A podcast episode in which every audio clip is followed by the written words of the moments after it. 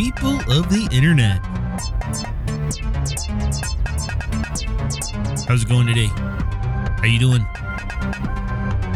I'm Billy Bones, and this is a walk through the mind, a moment where we can sit down, hang out, chit chat, discuss a handful of ideas that have been bouncing around inside my head, and see if we can't take those ideas for ourselves and get the conversation started with friends, family, the person we meet on the street, or maybe we just get those gears turning within our own head and see where it takes us. So it's a little past when it happened, a little past due. I'm sure there's been minimal coverage of it anywhere outside of Washington State and even less coverage of it within Washington State. Back on December 2nd, 2021, our fearless governor held a press conference. I know there was one little soundbite that made it out that made it across Fox News. Woo, one little tiny bit. But I went back and I've decided to listen to the entire thing. And while the one little soundbite is worthy of hearing and listening to, there's so much more within that press conference that's worth hearing, listening to. Now, I'm not going to cover the little bit that he talks about the orcas and the salmon, how we have houses that have been built in certain areas that have been flooded, tying that to climate change. Climate change is not the topic today. I'm not going to talk about the two minutes worth of tax revenue and the lack of fixing the budget. The one question about how, you know, with so much extra revenue that somehow came in this last year, are we going to do anything about the tax structure? No, no, we'll probably just get more taxes. But this press conference happened right as we were learning about the virulent, super scary Omicron variant of the coronavirus, coronavirus 19, sending everyone into a panic. And so I figure we'll just start with his governorship, Lord Jay Inslee's message on Omicron. Uh, Omicron there is much we don't know yet about Omicron. Uh, we know that we will have more information in the upcoming weeks. But the one thing we know about Omicron, and this is a certainty, it makes sense to get vaccinated today, no matter what we find out about Omicron. Because right today, we're threatened by Delta. It would be really sad if people lose their lives today because they've been killed by the Delta variant while they're worrying about Omicron. Delta's killing people today. And we really urge people to get their first vaccine and their booster at the appropriate time. And now everyone over the age 18 is eligible for a booster at the appropriate time. That's the take home message about Omicron or Omicron. One thing's for sure that the possibility is that we might be safer with a booster. So just go ahead and get it anyways. Felt that kind of sly. He tells you something is very specific, very important, and goes on to a wishy washy statement to wrap it up with some sort of hypothetical science. No data was out yet. We can make the assumption that certain things were said correctly or or done correctly for the best possible outcome of things, but just the fishiness of the words and how he states something as fact and has no facts to back it up. So we will be active no matter what the science tells us. But the way to be active against this new variant is to be active against the old variant that is today killing people in the state of Washington. So we would encourage people to continue this effort. The best holiday gift you can give this holiday season, if you have that tradition, is to get a loved one get vaccinated and to be common sense on how we use masks, which we know continue to be very, very effective. So, finishing off with give a loved one the Christmas gift of getting jabbed. Find that kind of disingenuous when you start off the statement. Maybe I should just let him say it again and how magical he put that for, forward for us. So, we will be active no matter what the science tells us. We will be active no matter what the science tells us. Active in what? Mitigation of virus spreading? active in the pushing for boosters and initial shots, active in following the official science in how to properly, I don't know, do early treatment to take care of this thing. But as you again heard, it was just a matter of pushing for the boosters, no matter what the science tells us. Uh, we want to thank the Biden administration, beginning December 15th, of FEMA, in partnership with our Department of Health and also Public Health in Seattle and King County. We'll operate a family med uh, vaccine unit to provide adult boosters and vaccines for kids. This is an all family affair. And it's going to help get to some of our communities that have not had as much access as we would have liked. This adds to what has been an extraordinary effort to get vaccines out to people. Uh, we have supported at least 327 mobile clinics uh, just since June. So this is uh, continuing to add to our efforts to get vaccine to where people are. And we know there's considerable demand, as I indicated. It's going to increase our equity as well. Again, I want to thank the Biden administration for being uh, alert to helping out Washington State. We really appreciate his leadership. So we've been having these mobile vaccine units since the middle of June. Biden administration just recently gave Washington state money to more effectively process those, showing how we've done a decent enough job. And under the terms of public health, I'll give them credit, making sure to get the medicine out to the people that want it, going around, driving around, again, making sure that the doses are available. And I've been playing these clips in order, and the mobile vaccine unit will come up here in a little bit later. But on to the next topic. Topic that seems to be very strong within these, you know, I'd really want to call them liberal, liberal strongholds. Yes. And no, I want to be a little bit more kind, but right to choice, pro choice, pro life, that argument has come up. Again, this is the beginning of December. Roe v. Wade is under a modicum of attack. The fear that it will be struck down. The Texas abortion law had just gone through its ringer, and then we were still waiting on the was it Louisiana or Mississippi verdict on the shorter uh, time span. But Roe v. Wade under attack. On the national stage, we see people's rights to the right of choice under attack in Washington, D.C. It is under serious attack. We don't know the exact result, but we see the, the foreboding signs that people's right to choice in the state of Washington will yet again be under attack in our fair state. So I can say that if you care about this right, and I certainly do, we are going to have to work to protect this right in the state of Washington, I believe. Otherwise, it will be lost. No one should think Washington state is somehow safe because of our pre existing success in the state of Washington leading the country when it comes to the right of choice. Our state is likely to be under assault yet again by political forces in our state who seek to roll back the clock to the dark days before the right of choice was protected in the state of Washington and nationally by the Roe decision. So I am blowing the alarm in our state about this so that people can become active now in the face of this onslaught. We cannot be passive. We have to be active in our state. And I'm asking people to join me because I will stand up as long as I am governor to protect the right of choice. And it is time to understand that is going to be under threat in our state. The right of choice, again, against or for Roe v. Wade but that term, that phrase, right of choice, is under attack here in Washington. Which right of choice is under attack? Right of choice for an abortion or the right of choice to pursue life in a health fashion you see fit for yourself? Look, the danger to Washingtonians today is not lack of any genotyping. We got enough genotyping. When this gets here, we're going to know it. And we're going to know how fast it is going through the population, which can be very rapid, unfortunately, as the Delta took over our state in about three months.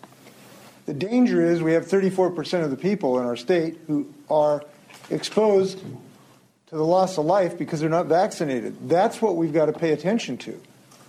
It doesn't do you much good to know you got this after you've got it. Now, that will increase the importance of that when we have an oral antiviral, of course. But right now, what we're trying to focus on what the real danger is, which is people who are walking around exposed. And I heard somebody the other day say this, and I think it's probably correct. In the next several months, or maybe the next year, you're either going to have had COVID, you're going to have a vaccination, or you're going to be dead. That's what the situation is. And certainly with the new variety or variant, that becomes even more of a concern. So we hope people don't lose sight of the fundamental danger here, which is a lack of vaccination. So we have 34% of the Washingtonians who are facing death. Well, I got news for you, Mr. Governor. 100% of the human population at one point or another will be facing death. Under terms of the coronavirus, it seems that even the vaccinated seem to be catching coronavirus. Some of them may even have passed away from it. It's not a good thing, it's a sad thing. But what do we say about those bicyclists, motorcyclists that decide to ride their bikes without helmets? Those people are facing death. It's okay, we'll just find them and give them a ticket. But, side note, other news, they're looking at getting rid of the helmet law for bicyclists because it is inequitably applied. See if I can dig that up for the show notes. And on the other tip of that, the other end of that clip, you'll either have COVID, you'll either get a shot, or you'll be dead. And I think those are fair enough statements. Kind of the only options when we're very limited to the prospect of coronavirus. Some of us, when this first happened, said that it's kind of inevitable. I figure I'm going to get it. And we went forth and we did ourselves our jobs, helped the community out in the way we knew best, and went forward. Some of us are still alive after catching it. The problem is access to vaccines, at least on a long term basis. It's the lack of people willing to get them. That's the fundamental problem. There is a temporary bulge in the pipeline because people have come in in droves the last few days because of the uh, Omicron uh, vaccine is scaring a lot of people. So the demand has skyrocketed. It is a relatively temporary condition. You will be able to get this vaccine if you want it. You might have to wait a day or two. And we encourage people, by the way, to just make one appointment. Some people have made multiple appointments, not cancel them, and this has fouled up our system. So I'm confident we're going to get people boosters in an appropriate level of time. But that's not going to solve the problem if 34% of the people in the state of Washington don't get their first shot. And that's the danger right now. The Omicron vaccine has created a bulge.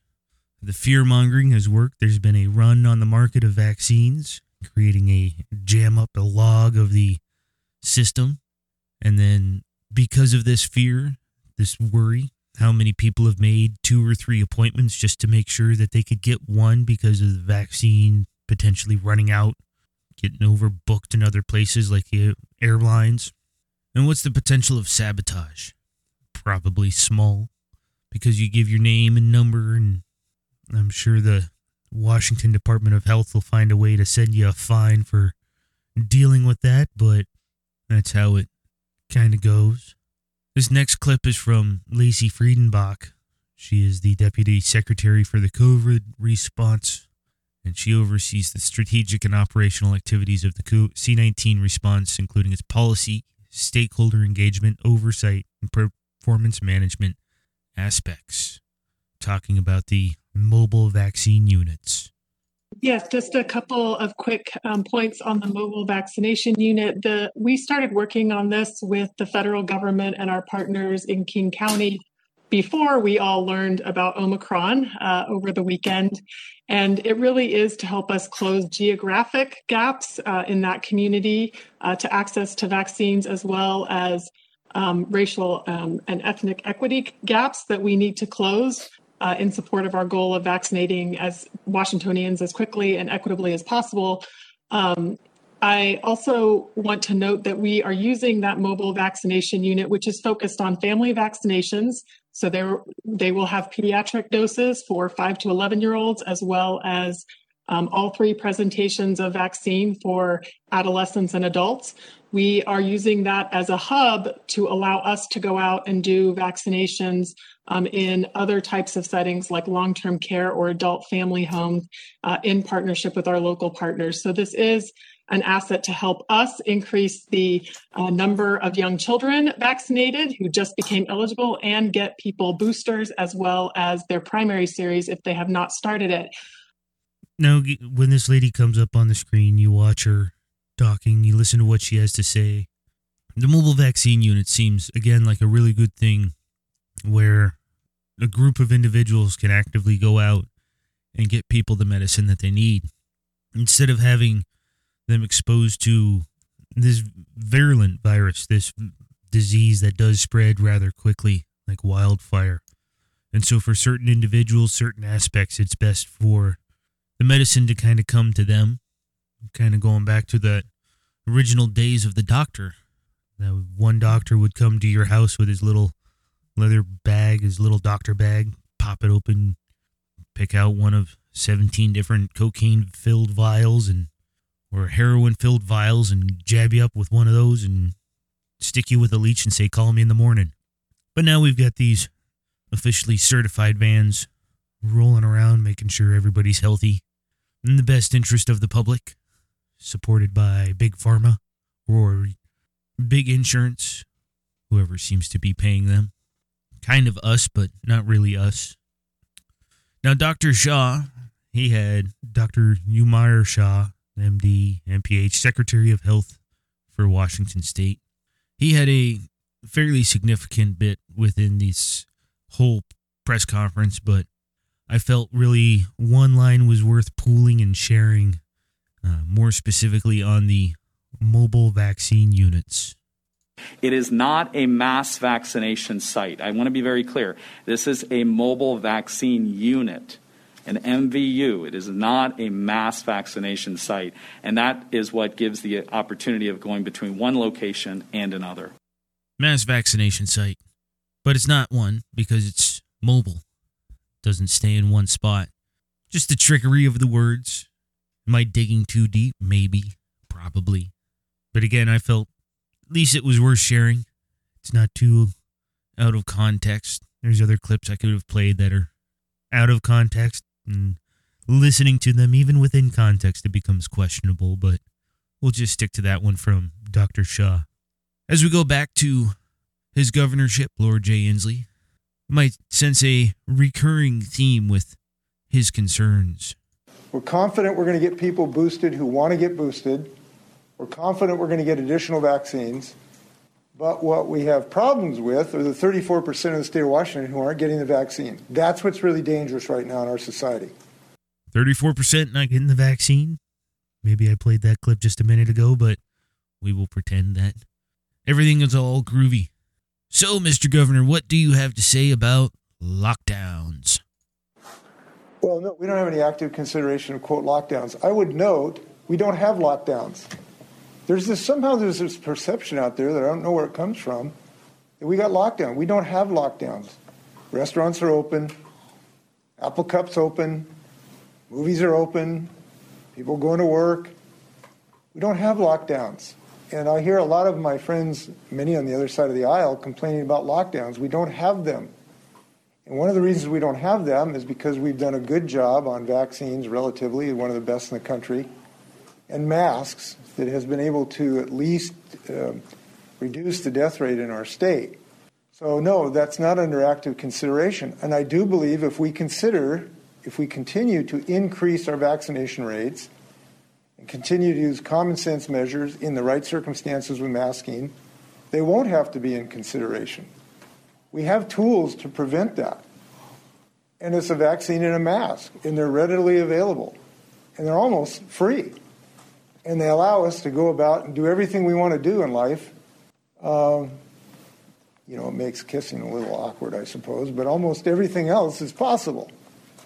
So uh, I don't think that's going to be in the cards, either in the state. This guy creepy with his kissing comment. But I say we do have lockdowns. We just call them by a different name. Call them vaccine mandates, passports, Show us your papers, please. Because if you have a vaccine and a mask, you're willing to go prancing around out and around in society, all hunky dory, doing just fine. Meanwhile, us unwashed heathens, cast aside, set aside by society, more specifically the government and the health mandates. So they're not lockdowns. I'll give them that much. It's just a different phrase. Let's hear what else he has to say on lockdowns. But I, but I will also say this. We don't know what the Omicron virus is going to do to the rates of transmission, to the virulence of the, va- of the virus, or the ability of the vaccine, although we do believe it is extremely highly likely you will be better off with the vaccine against the Omicron uh, virus than without. You can almost see that with a certainty. How much remains to be seen, but almost with a certainty, you will be better off with the vaccine than without it against the Omicron virus.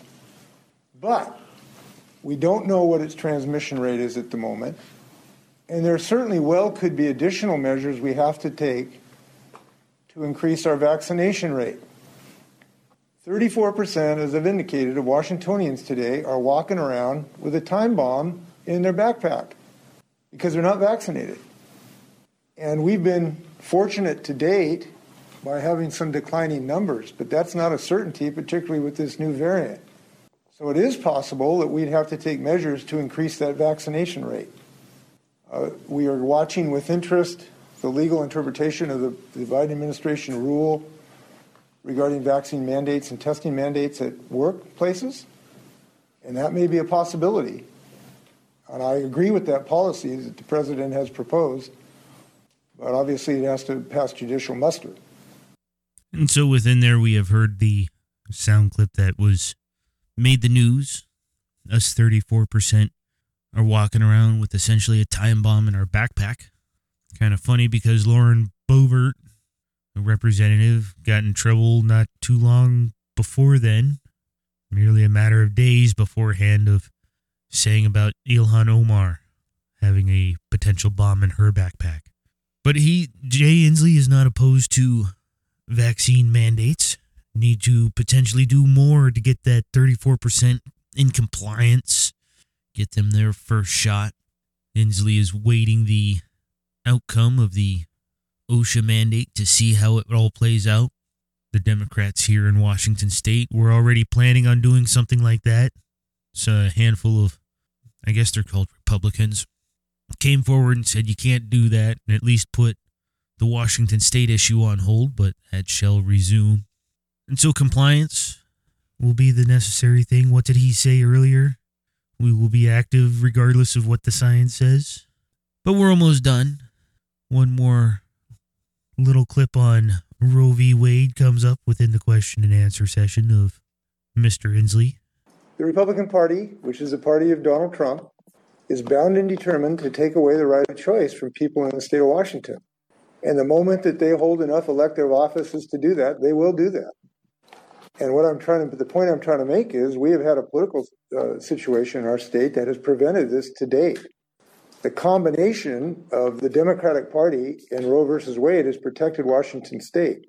But I believe it is likely that Roe versus Wade will either be eliminated or severely reduced by the Supreme Court in the next several months.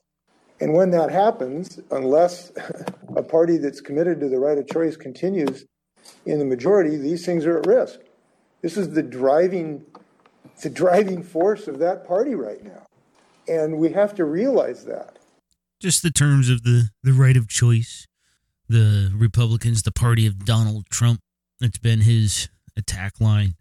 People here, the Democrats here, absolutely despise Donald Trump.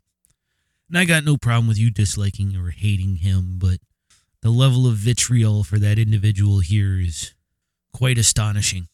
But the right of choice is under attack. The right of choice is under attack. A reporter has one question. This will be our final clip. I'm sorry for making us listen to so much of Jay Inslee. But one last question, one last statement on Roe v. Wade. Governor, on the issue of Roe v. Wade being threatened, I just want for clarity are you saying that Washingtonians should vote Democrat in the upcoming election if they want to protect the right to choose? Uh, yes. It is clear there is a substantial difference in the two parties right now. We have the Republican Party dominated by Donald Trump. There's no signs of that abating. He is committed. He put three people on the Supreme Court who we know are intent on eliminating Roe versus Wade as soon as they can. And that party is heading that direction. And I wish it were not so. But that's simply the case. And I think it's sad because, again, we were led by a Republican, Joel Pritchard, at one time who, who was committed to a right of choice in our state. Now, you probably will find some Republicans that say, oh, no, it's not me. But those people are putting people into power, like Donald Trump, who are doing everything they can to eliminate uh, this right, including electing people in leadership positions. So it's a simple reality we have to, uh, we have to understand. So, a 45 minute press conference condensed into a handful more clips, a little bit more in depth. Still miserable to listen to him. This governor has a fantastic way of speaking to the general public out here. You can see how he connects. Do I understand how he connects? No. But he's got, he speaks with a forked tongue. He's very manipulative. Not even manipulative, but crafty in how he says things, even though he's comes across as dumb as a rock sometimes. Like he's not even working his own strings, someone else is pulling them for him. A little gold mine of information throughout all of this, even with the clips that I pulled that I didn't share with everybody here today. Still plenty of good information. And so the bigger question I have that kind of to wrap all of this up with is what is your governor saying? What is your representative saying? Not just those on the big stage, not just those on your team. What about those that disagree with you? What are they saying? Can you sit there and suffer through 45 minutes of BS? Take out a notepad, write a handful of notes, see what they said, see if you can come up with a counterpoint. Maybe they come up with something that you can't even argue against and you find yourself agreeing with them. But these people are our representatives. They are the people that somehow speak for the majority of people, but 51% is the majority. And it kind of gives us a view of maybe where the plans of the government, the administration might be going. It would be helpful if local news and radio came through with more than just a single solitary soundbite, but again, it's boring. It's tedious. And it's probably like that for a reason, but it's all business. Business isn't fun, business is work. But we are a government run by the people, for the people, of the people. We are the bosses. We are in charge. And it is our job to pay attention, to understand, make sure that we are choosing people with the best intentions. And then when they're in the office representing us, it's our job to make sure that we hold them accountable, write them, call them, let them know whether we approve or disapprove of their current goals and actions so that way we can go forward and again and prosper. Some things are been, meant for the best intentions, but here there's a phrase that says the best in the road to hell is paved with the best intentions. But again, talking points, little ideas. And again, can't apologize enough for the torture of listening to that man speak. But I had to suffer, so you got to suffer. Thank you for joining me. And I'm Billy Bones, B I L L Y B O N, the number three S. You find me on Twitter and Gab at Billy Bones. You find me on Mastodon, the Fediverse, at Billy Bones at No Agenda Social. If 140 characters isn't enough, you're in luck. I've got an email, I've got a Discord for longer forms of communication, but to get there, you access the website, billybon3s.com. Remember, that is spelt with the number three instead of an E. You go there, you'll find those links to the email, Discord. You will also find links to past episodes, lots and lots of show notes. Only a handful for today, but they're all there. There's a link to the Podcatcher link and this is a value for value show. That's what the little link on the website, billybon3s.com, is for. It says value for value. You go there and you determine what this show is worth. Like today's executive producer, Betty, thank you very much for donating $4.20, helping keep this show alive and keeping the bills paid. She found $4.20 worth of value of listening of what I have brought forward, and I thank her. If you found value out of this show, the first thing that I ask that you do is you give this show a share. Maybe someone else finds a talking point to agree or disagree with. But if you found monetary value, again, you go to billybon3s.com, you scroll all the way down, you click that value for value button. It'll take you to PayPal. You chip in, you donate, you support the show, and whatever numerical value you feel it's worth. But thank you for listening. I love you guys, and I'll talk to you next week.